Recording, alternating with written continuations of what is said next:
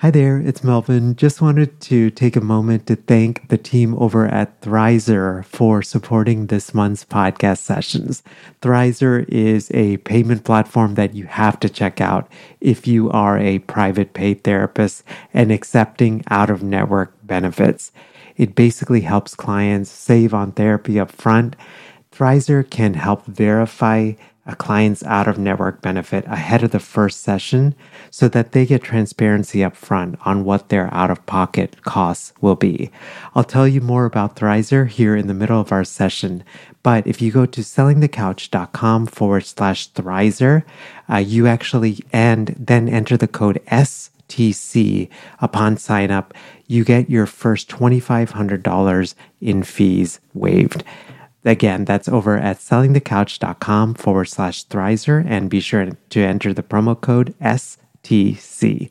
So we'll jump right into today's podcast session.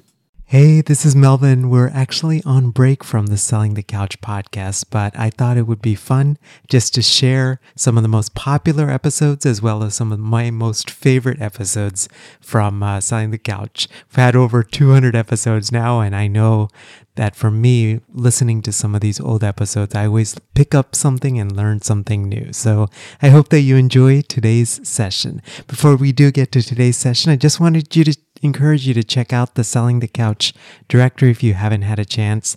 Uh, basically, the directory makes it easier for us to connect and support one another as we grow our businesses. So after you register and you sign up, you get a you create a profile that lets us know more about your practice, the good work that you're doing in the world, uh, the unique niches that you serve, niches beyond just a traditional DSM diagnosis, uh, groups and workshops and retreats and areas of consultation, all of those different things. And after you fill that out, um, it's actually way uh, easier than it sounds. But uh, after you fill it out, your practice gets placed on a Google map. That way, fellow couchies can find you in order to cross refer clients. If they need a consult on a certain area, they can do that as well. Um, one of the things that we actually have been working on that I, am just like really excited about um, with this recent update is we created a custom cross refer tool. Tool. Um, so if you look on any of these online communities, a lot of times you'll see, you know, hey, I'm looking for, you know, a clinician that that lives in this area that accepts this insurance that you know works with millennials. And so we thought why not just make it easy and create a tool to do this? So you basically can run just some filters so you can you know ask questions like that. And you click just a, a number of different things and you get search results um, and it makes the process of just cross-referring a lot easier. You can learn more about the directory over at sellingthecouch.com forward slash directory and please enter the promo code podcast for your first month absolutely free. We'll get right to today's session. Here we go Hello, hello. Welcome to session 155 of Selling the Couch. Hope you're doing well and hope you're having a fantastic day. So, I'm a little sad about this episode because this will be the last episode of this particular podcast season. I'm actually going to take a little bit of a break in April and then come back to podcast episodes back in May. I think as STC grows and I start to do multiple things in my career, I've I've always tried to value self care. I haven't always done it as well in practice, but I've tried intentionally to, as much as I can, to try to value self care because I know that if I'm not functioning in my optimal self, either physically and mentally, then, you know, I'm not going to be able to serve you guys well. I'm not going to be able to be a good clinician, a good husband, a good uncle, and all of those different things. So, when I do these last episodes, I always like to do something a little bit different with these episodes. And I was trying to think about what to do for this particular one. And as you guys may know, I love reading. I don't, it's like, I don't know, I genuinely like love books and I love learning and when my brother and I were growing up, one of the things, one of my most favorite childhood memories was that my parents would take my brother and I to the library every single week and we would pick, you know, pick up books like Encyclopedia Brown and stuff like that. And as I've gotten to be an adult, uh, I just, I still love reading. And now I try to read somewhere between 12 and 24 books per year. Initially, what I was doing was I was reading like just, you know, books that you would get at the bookstore. And then I switched to kind of Kindle books.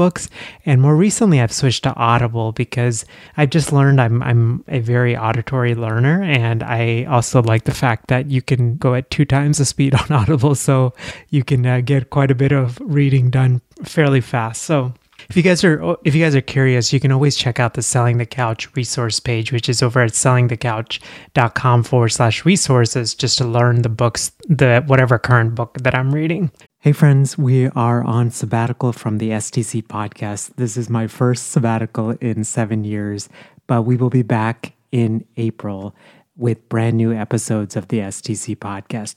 In the meantime, there are a lot of things happening still with STC. Uh, among them is a brand new workshop that we put together for you that you can sign up at a date and time that works for you. If you are a successful private practitioner and interested in launching an online course, you can check out that workshop over at sellingthecouch.com forward slash online course workshop. Again, that's sellingthecouch.com forward slash online course workshop every once in a while I read a book and it makes me pause and it's and I keep thinking to myself, "Oh, I totally need to share this with selling the selling the couch community and selling the couch listeners." And which brings me to today's episode. So, I recently read a book called The Millionaire Next Door The Surprising Secrets of America's Wealthy by Thomas J. Stanley and William D. Danko. And as you guys know from me, like I'm not of like the whole millionaire mindset, none of that kind of stuff, but I do feel like there's wisdom in learning how people generate wealth and how people accumulate wealth and then how people also protect their wealth. And because for me, you know, as you guys know, I'm the son of immigrant parents. My parents worked extremely hard. They were very frugal, and I'm so grateful for all of those lessons that they taught to me. But understandably, a lot of things around retirement and wealth building and all that stuff, you know, they were new immigrants, and so I can't fault them or anything like that. But we just never learned any of that stuff. And I definitely didn't learn any of that stuff in school. So I've always had this interest interest in personal finance. I don't know when it started, probably, I think, toward the end of grad school.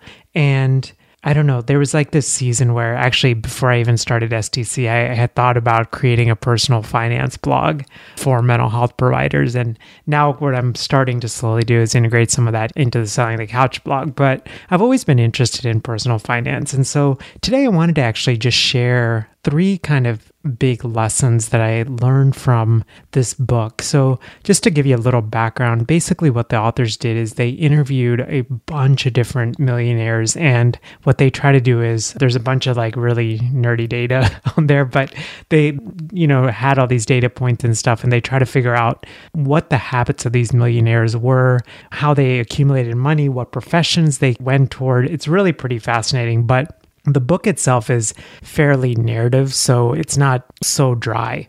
Before we get to today's podcast session, I just wanted to take a moment to say a final thank you to the team over at Hushmail for supporting this month's podcast episodes.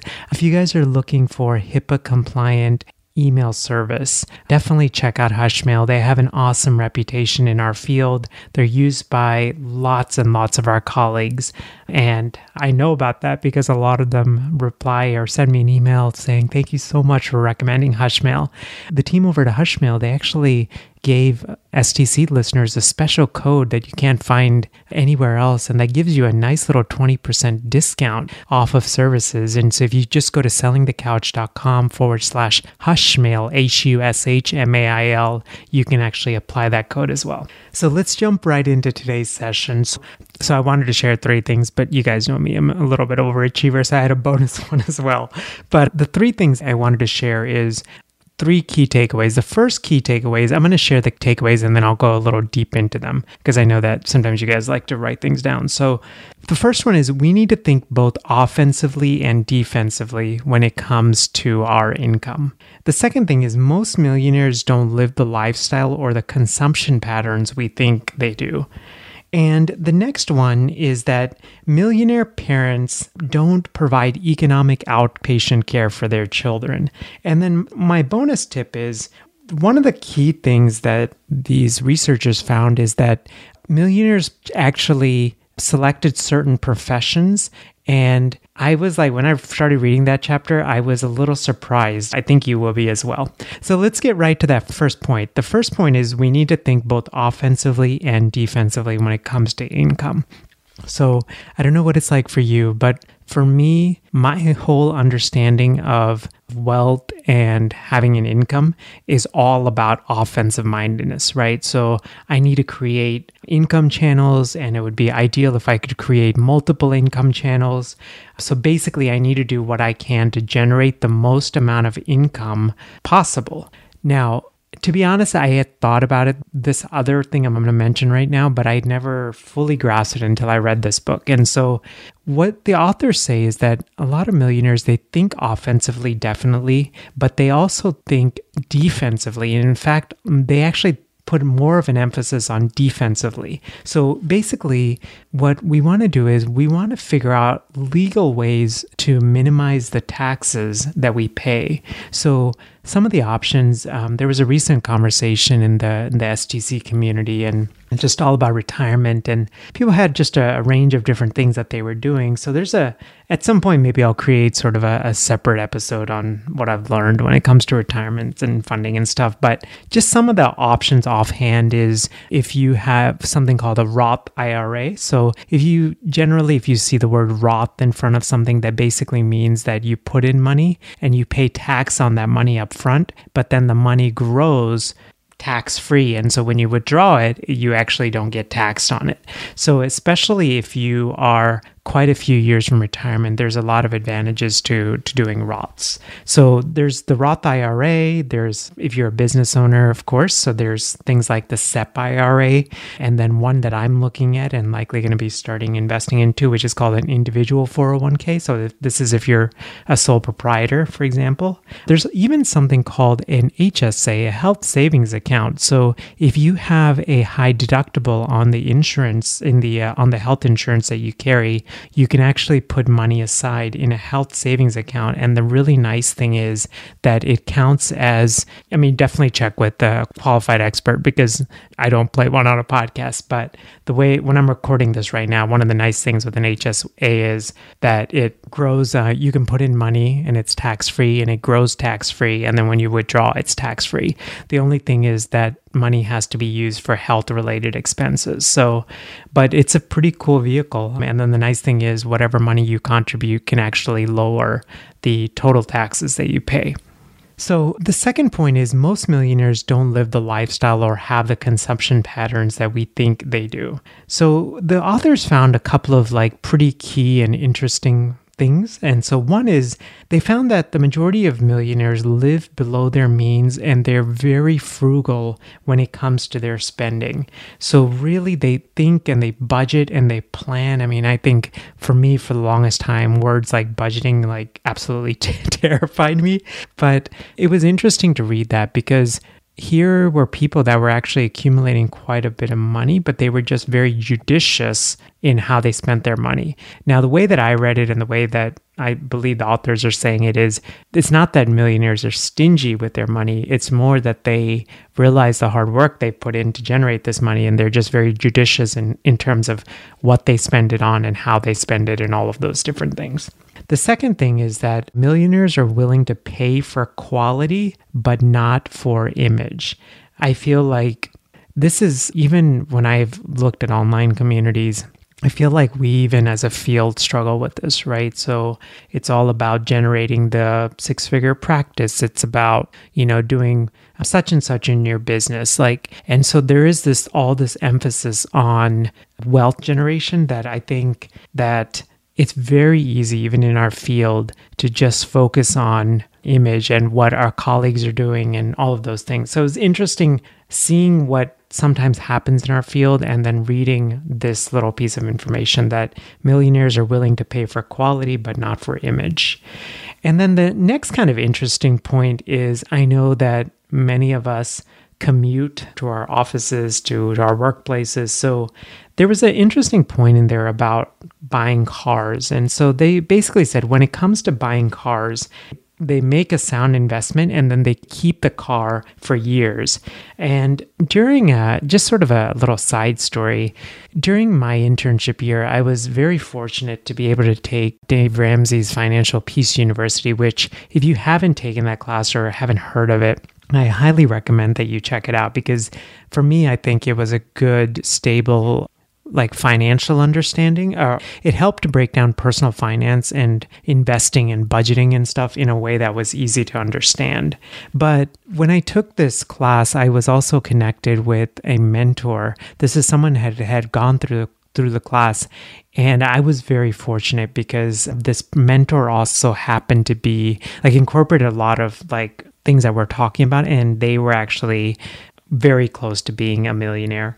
And it was just interesting to kind of hear what he said about cars. So he basically said, you know, for him and his family, it was basically that a car is a place to get, is a way to get from point A to point B. It's not really a status symbol. And so when he told me that, I'm sitting here looking at my Toyota Solara Sport Coupe, right? So that I bought back in 2004, but I was like, you know, and at that moment, I didn't have the wisdom of, you know, I was a 22 year old kid, right, who coming out of college and I was just like, I want the cool car, but I didn't think practically, right? Like it would have been really smart to get a four door car just for the future. But it was just interesting to hear that. So the book actually goes into a lot of interesting things around like what sort of car brands give the most bang for the buck in terms of mileage and stuff like that.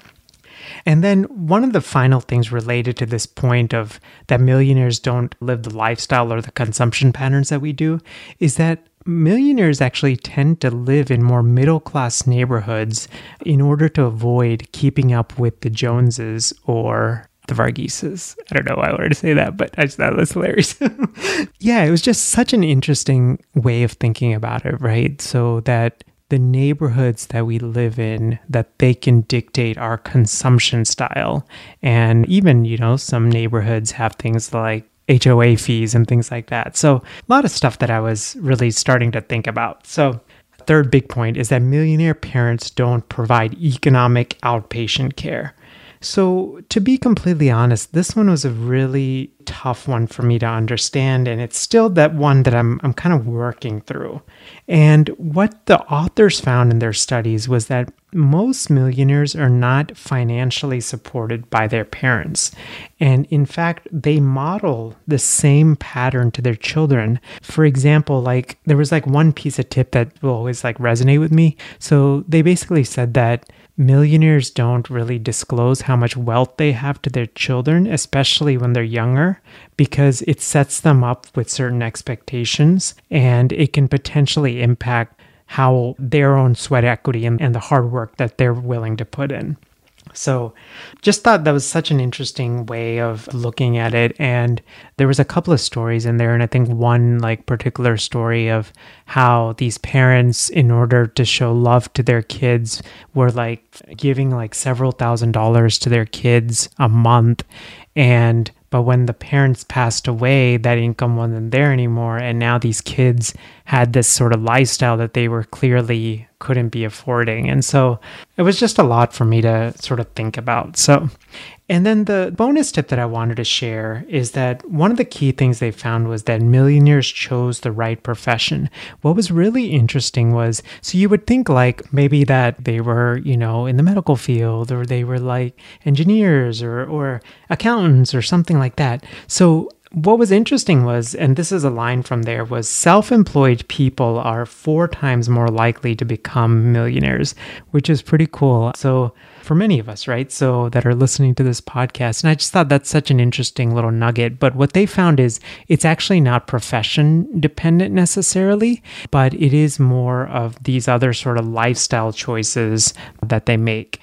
Now, there was actually this side little nugget that I wanted to share, which is interesting for each of us as we think about niches and the services that we, we provide. And the authors were arguing that, you know, especially as baby boomers and subsequent generations start to live a lot longer, there's going to be more demand for products and services that cater to that population. And the authors specifically actually mention counselors and psychologists as an area where there is a lot of demand. So you can think about, for example, like working, you know, having a private practice that mainly works with the elderly or elderly caregivers or something like that, right? So that chapter in itself is one definitely to listen to and uh, to kind of get your brain jogging on on some of the ways that this might be applicable. So Again, the three tips plus the bonus tip is we need to think both offensively and defensively when it comes to income. Two is that most millionaires don't live the lifestyle or the consumption patterns we think they do. Number three is that millionaire parents don't provide economic outpatient care. And the bonus tip is one of the key things that they found was that millionaires chose the right profession. So, hope you guys found this episode helpful. Before I sign off, I just wanted to say thank you so much for continuing to listen to the podcast. I know I'm coming emotional, but as I do more of these episodes, there was always a part of me, I didn't know how far I could go with this podcast. And even at the beginning, I know that, you know, some folks who I know were well meaning, they were like, how many topics can you have on, on a podcast like this? And I was pretty scared of that. And it's been cool. It's been cool. I think it's been neat and just cool and humbling to see some of the topics that I've been able to have conversations about and just the amazing people I've been able to connect with. And I'm so grateful to each of you for taking the time to listen. I believe when this, around when this episode will be released, the STC podcast will pass a half a million downloads, which is crazy for a tiny little podcast that I still record in a in a room in my house. So thank you. And I will see you in a month and uh, as we wrap up, I just wanted to again thank the team over at Hushmail for just being wonderful supporters of the podcast. I think one of the guys, one of the wonderful things about sponsors is, you know, creating a podcast like this, and especially as STC grows, there's definitely more expenses that come. For example, with the podcast, I had, I did everything on my own, and now I have a podcast editing team that takes care of editing a lot of this stuff. And and sponsors help to support the podcast and to and to offset some of those costs. I wanted to invite you to download the free online course guide if you are thinking about launching an online course and just want some things that have been helpful uh, for me and some of the tough lessons that I learned along the way. You can again download that over at sellingthecouch.com forward slash online course guide. And as I mentioned right at the beginning, we're actually starting a live cohort called Online Course School. This is a great opportunity to join with other therapists to validate and launch and record your online course. The best way to find out about this and to keep updated when the cohort launches is to download, again, the online course guide over at sellingthecouch.com forward slash online course guide. Have a great rest of your day, and uh, I will see you in a month or so. Take care. Thanks for listening to the Selling the Couch podcast. For more great content and to stay up to date, visit www.sellingthecouch.com.